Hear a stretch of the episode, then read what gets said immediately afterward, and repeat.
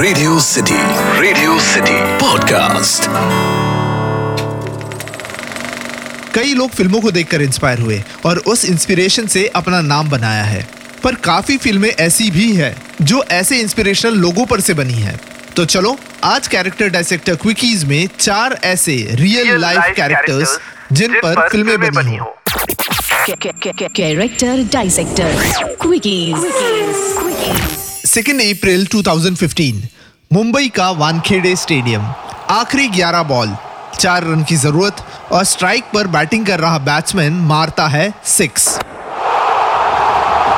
ये नज़ारा हमें हमेशा के लिए याद रहेगा क्योंकि जो बैटिंग कर रहा था उस इंसान का नाम था Mahendra Singh Dhoni.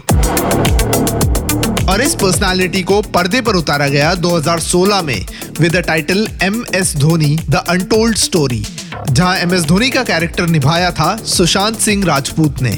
What is amazing about this character is कि सुशांत ने एम एस धोनी के कैरेक्टर को हु बहू पकड़ा था। सेम फेशियल एक्सप्रेशन सेम चलने का तरीका सेम कपड़े, और तो और सेम बैटिंग स्टाइल इस नियर परफेक्ट कैरेक्टर की वजह से M S Dhoni film is considered to be a must watch real life character film.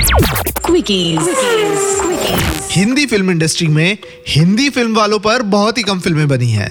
Even though उनकी पर्सनल लाइफ एक फ़िल्म से कम नहीं ऐसे ही एक बड़े ही इंटरेस्टिंग कैरेक्टर पे जो फ़िल्म बनी है वो है संजू। संजय दत्त की बड़ी कंट्रोवर्शियल लाइफ पर बनी फ़िल्म संजू के कैरेक्टर को प्ले किया था रणबीर कपूर ने।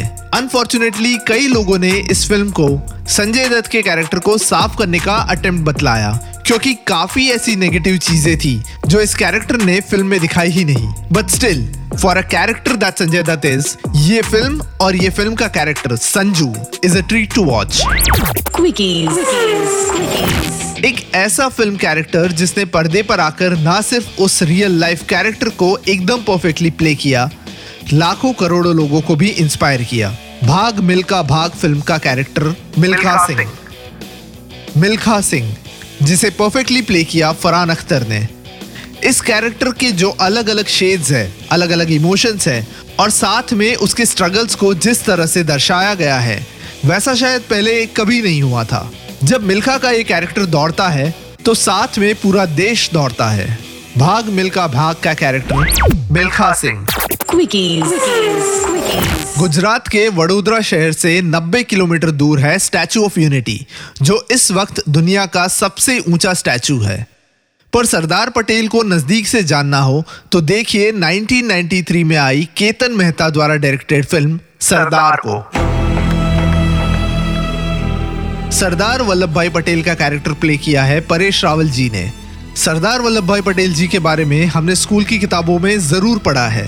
पर इस फ़िल्म में और इस किरदार ने सरदार पटेल को हमें एक अलग पर्सपेक्टिव से दिखाया है, जो मेरे हिसाब से सरदार पटेल जी के रियल लाइफ कैरेक्टर को समझने में बहुत ही हेल्प करता है। परेश रावल जी ने जिस बाखूबी से इस कैरेक्टर को दर्शाया है, ये उनका one of the best works में से एक है। केतन मेहता की सरदार। Quickies. मैं हूँ कैरेक्टर डायसेक्टर अतीक और कैरेक्टर डायसेक्टर में आज आपने सुना चार रियल लाइफ कैरेक्टर्स और उनकी फ़िल्मों के बारे में